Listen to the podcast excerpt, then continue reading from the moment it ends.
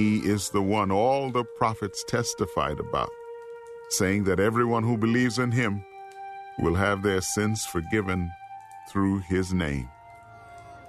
Hi, this is Kevin Sorbo welcoming you to this 30 minute episode of the Breathe Bible Audio Theater.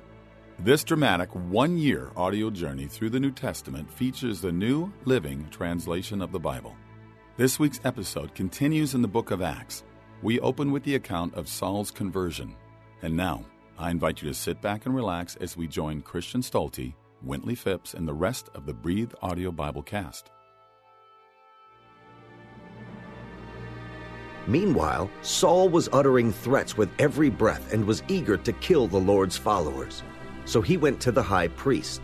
He requested letters addressed to the synagogues in Damascus, asking for their cooperation in the arrest of any followers of the way he found there.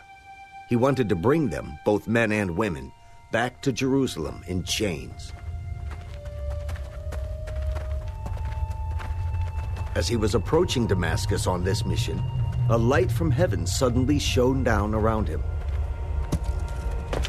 He fell to the ground and heard a voice saying to him, Saul, Saul, why are you persecuting me? Who are you, Lord? I am Jesus, the one you are persecuting. Now get up and go into the city, and you will be told what you must do. The men with Saul stood speechless, for they heard the sound of someone's voice but saw no one. Saul picked himself up off the ground, but when he opened his eyes, he was blind. So his companions led him by the hand to Damascus. He remained there, blind, for three days, and did not eat or drink. Now there was a believer in Damascus named Ananias. The Lord spoke to him in a vision. Ananias, Yes, Lord. go over to Straight Street, to the house of Judas. When you get there, ask for a man from Tarsus named Saul. He is praying to me right now. I have shown him a vision of a man named Ananias coming in and laying hands on him so he can see again. But, Lord, I've heard many people talk about the terrible things this man has done to the believers in Jerusalem. And he is authorized by the leading priests to arrest everyone who calls upon your name. Go, for Saul is my chosen instrument to take my message to the Gentiles and to kings, as well as to the people of Israel. And I will show him how much he must suffer for my name's sake. So Ananias went and found Saul. He laid his hands on him. Brother Saul, the Lord Jesus, who appeared to you on the road, has sent me so that you might regain your sight and be filled with the Holy Spirit. Instantly, something like scales fell from Saul's eyes, and he regained his sight. Then he got up and was baptized. Afterward, he ate some food and regained his strength. Saul stayed with the believers in Damascus for a few days. Isn't this Saul? Isn't he the enemy? And immediately, he began preaching about Jesus in the synagogues. He is indeed the Son of God. All who heard him were amazed. Isn't this the same man who caused such devastation among Jesus' followers in Jerusalem? And didn't he come here to arrest them and take them in chains to the leading priests? Saul's preaching became more and more powerful, and the Jews in Damascus couldn't refute his proofs that Jesus was indeed the Messiah. After a while, some of the Jews plotted together to kill him. They were watching for him day and night at the city gate so they could murder him, but Saul was told about their plot. So during the night, some of the other believers lowered him in a large basket through an opening in the city wall. When Saul arrived in Jerusalem, he tried to meet with the believers, but they were all afraid of him. They did not believe he had truly become a believer. Then Barnabas brought him to the apostles and told them how Saul had seen the Lord on the way to Damascus and how the Lord had spoken to Saul. He also told them that Saul had preached boldly in the name of Jesus in Damascus. So Saul stayed with the apostles and went all around Jerusalem with them, preaching boldly in the name of the Lord. He debated with some Greek speaking Jews, but they tried to murder him. When the believers heard about this, they took him down to Caesarea and sent him away to Tarsus, his hometown. The church then had peace throughout Judea, Galilee, and Samaria, and it became stronger as the believers lived in the fear of the Lord. And with the encouragement of the Holy Spirit, it also grew in numbers. Meanwhile, Peter traveled from place to place, and he came down to visit the believers in the town of Lydda. There he met a man named Aeneas, who had been paralyzed and bedridden for eight years. Peter said to him, Aeneas, Jesus Christ heals you. Get up and roll up your sleeping mat. And he was healed instantly. Then the whole population of Lydda and Sharon saw Aeneas walking around, and they turned to the Lord. There was a believer in Joppa named Tabitha, which in Greek is Dorcas. She was always doing kind things for others and helping the poor. About this time, she became ill and died. Her body was washed for burial and laid in an upstairs room. But the believers had heard that Peter was nearby at Lydda, so they sent two men to beg him, Please come as soon as possible. So Peter returned with them, and as soon as he arrived, they took him to the upstairs room. The room was filled with widows who were weeping and showing him the coats and other clothes Dorcas had made for them. But Peter asked them all to leave the room. Then he knelt and prayed. He turned to the body. Get up, Tabitha. And she opened her eyes. When she saw Peter, she sat up. He gave her his hand and helped her up. Then he called in the widows and all the believers, and he presented her to them, alive. The news spread through the whole town, and many believed in the Lord. And Peter stayed a long time in Joppa, living with Simon, a tanner of hides. In Caesarea, there lived a Roman army officer named Cornelius, who was a captain of the Italian regiment. He was a devout, God fearing man, as was everyone in his household.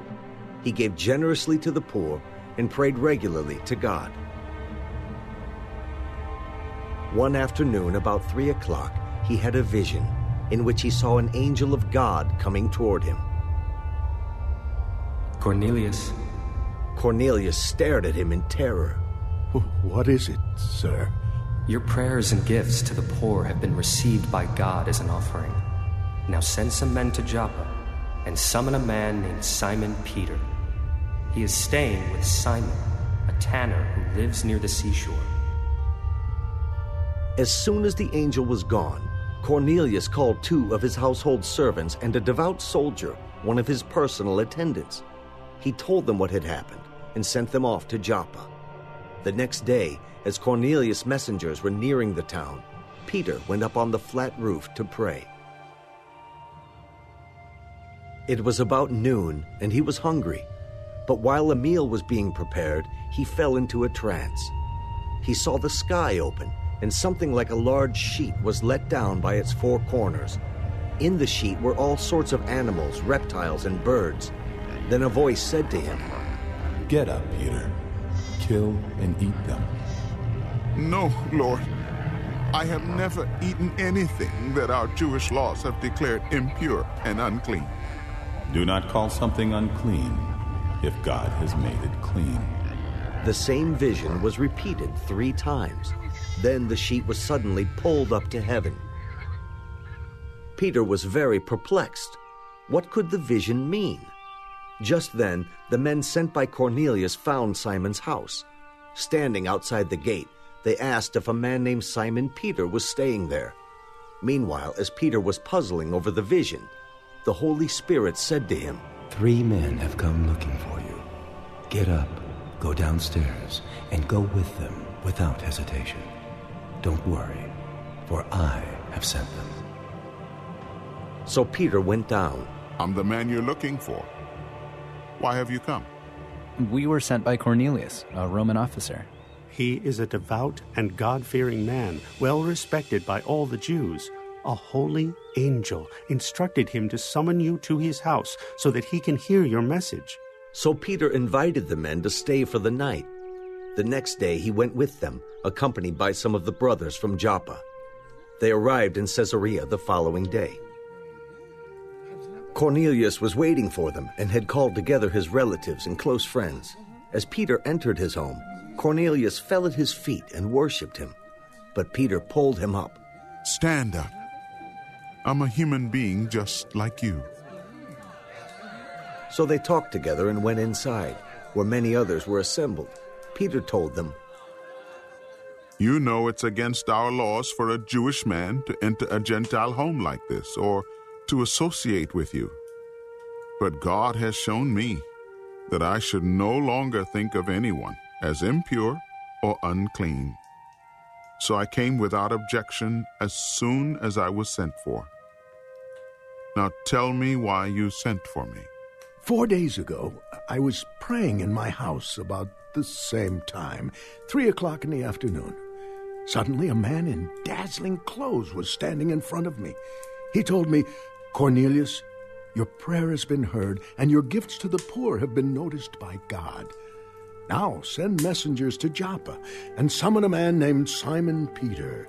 He is staying in the home of Simon, a tanner who lives near the seashore. So I sent for you at once, and it was good of you to come. Now we are all here, waiting before God to hear the message the Lord has given you. This is your host, Kevin Sorbo. We have been listening to chapters 9 and 10 from the book of Acts. Coming up, the Gentiles receive the good news for the first time. The first of the apostles, James, is martyred, and Peter is imprisoned. But the Church of Jesus Christ continues to grow. Before we head back to our journey through Acts, I invite you to secure a copy of the Breathe Audio Bible by visiting our website at breathebible.com. That's breathebible.com. Now, let's rejoin the Breathe Bible cast as we continue through the book of Acts. I see very clearly that God shows no favoritism. In every nation, He accepts those who fear Him and do what is right. This is the message of good news for the people of Israel that there is peace with God through Jesus Christ, who is Lord of all. You know what happened throughout Judea, beginning in Galilee, after John began preaching his message of baptism. And you know that God anointed Jesus of Nazareth with the Holy Spirit and with power. Then Jesus went around doing good and healing all who were oppressed by the devil, for God was with him. And we apostles are witnesses of all he did throughout Judea and in Jerusalem. They put him to death by hanging him on a cross. But God raised him to life on the third day. Then God allowed him to appear not to the general public, but to us whom God had chosen in advance to be his witnesses. We were those who ate and drank with him after he rose from the dead. And he ordered us to preach everywhere and to testify that Jesus is the one appointed by God to be the judge of all, the living and the dead. He is the one all the prophets testified about, saying that everyone who believes in him will have their sins forgiven through his name. Even as Peter was saying these things, the Holy Spirit fell upon all who were listening to the message. The Jewish believers who came with Peter were amazed that the gift of the Holy Spirit had been poured out on the Gentiles too, for they heard them speaking in other tongues and praising God. Can anyone object to their being baptized now that they have received the Holy Spirit just as we did? So he gave orders for them to be baptized in the name of Jesus Christ. Afterward, Cornelius asked him to stay with them for several days. Soon the news reached the apostles and other believers in Judea that the Gentiles had received the word of God. But when Peter arrived back in Jerusalem, the Jewish believers criticized him. You entered the home of Gentiles and even ate with them. Then Peter told them exactly what had happened. I was in the town of Joppa, and while I was praying, I went into a trance and saw a vision. Something like a, a, large sheet was let down by its four corners from the sky, and it came right down to me. When I looked inside the sheet, I saw all sorts of tame and wild animals, reptiles and birds. And I heard a voice say, Get up, Peter, kill, and eat them. No, Lord, I replied. I have never eaten anything that our Jewish laws have declared impure or unclean. But the voice from heaven spoke again Do not call something unclean if God has made it clean. This happened three times before the sheet and all it contained was pulled back up to heaven. Just then, three men who had been sent from Caesarea arrived at the house where we were staying. The Holy Spirit told me to go with them and not to worry that they were Gentiles. These six brothers here accompanied me, and we soon entered the home of the man who had sent for us. He told us how an angel had appeared to him in his home and had told him, Send messengers to Joppa and summon a man named Simon Peter. He will tell you how you and everyone in your household can be saved. As I began to speak, the Holy Spirit fell on them, just as He fell on us at the beginning. Then I thought of the Lord's words when He said, John baptized with water, but you will be baptized with the Holy Spirit. And since God gave these Gentiles the same gift He gave us when we believed in the Lord Jesus Christ, who was I to stand in God's way? When the others heard this, they stopped objecting and began praising God. We can see that God has also given the Gentiles the privilege of repenting of their sins and receiving eternal life. Meanwhile, the believers who had been scattered during the persecution after Stephen's death traveled as far as Phoenicia, Cyprus, and Antioch of Syria. They preached the word of God, but only to Jews. However, some of the believers who went to Antioch from Cyprus and Cyrene began preaching to the Gentiles about the Lord Jesus. The power of the Lord was with them, and a large number of these Gentiles believed and turned to the Lord. When the church at Jerusalem heard what had happened, they sent Barnabas to Antioch. When he arrived and saw this evidence of God's blessing, he was filled with joy, and he encouraged the believers to stay true to the Lord.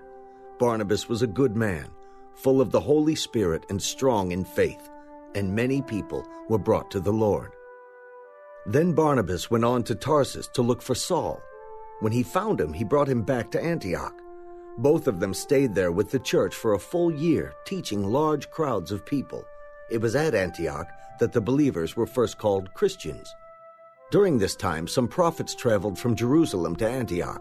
One of them, named Agabus, stood up in one of the meetings and predicted by the Spirit that a great famine was coming upon the entire Roman world.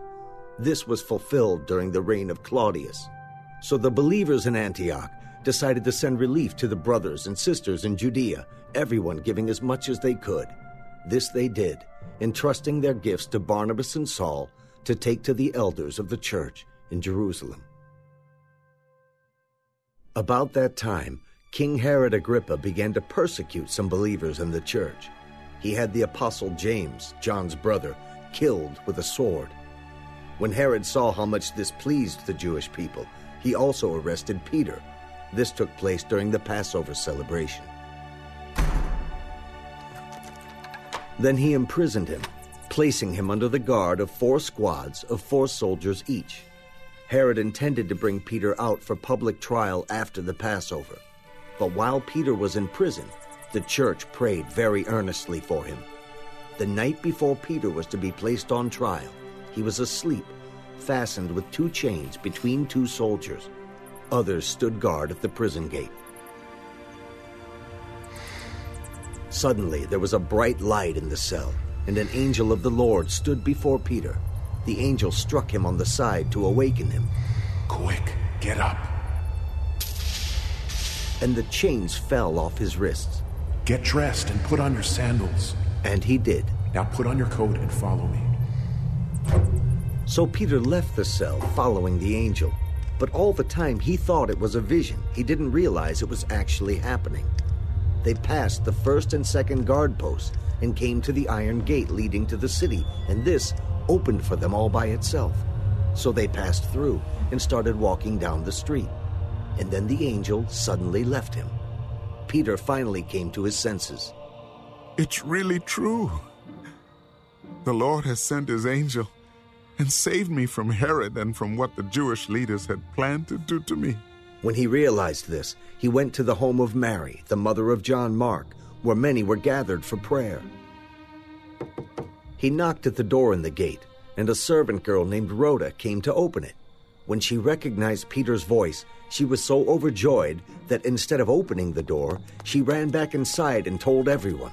Peter is standing at the door. You're out of your mind. When she insisted, they decided it must be his angel. Meanwhile, Peter continued knocking. When they finally opened the door and saw him, they were amazed. He motioned for them to quiet down and told them how the Lord had led him out of prison. Tell James and the other brothers what happened. And then he went to another place. At dawn, there was a great commotion among the soldiers about what had happened to Peter.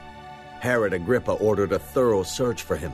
When he couldn't be found, Herod interrogated the guards and sentenced them to death. Afterward, Herod left Judea to stay in Caesarea for a while. Herod was very angry with the people of Tyre and Sidon, so they sent a delegation to make peace with him because their cities were dependent upon Herod's country for food. The delegates won the support of Blastus, Herod's personal assistant, and an appointment with Herod was granted. When the day arrived, Herod put on his royal robes, sat on his throne, and made a speech to them. The people gave him a great ovation, shouting, It's the voice of a god, not of a man. Instantly, an angel of the Lord struck Herod with a sickness because he accepted the people's worship instead of giving the glory to God. So he was consumed with worms and died. Meanwhile, the word of God continued to spread, and there were many new believers. When Barnabas and Saul had finished their mission to Jerusalem, they returned, taking John Mark with them. Among the prophets and teachers of the church at Antioch of Syria were Barnabas, Simeon, called the Black Man, Lucius from Cyrene, Manaen, the childhood companion of King Herod Antipas, and Saul.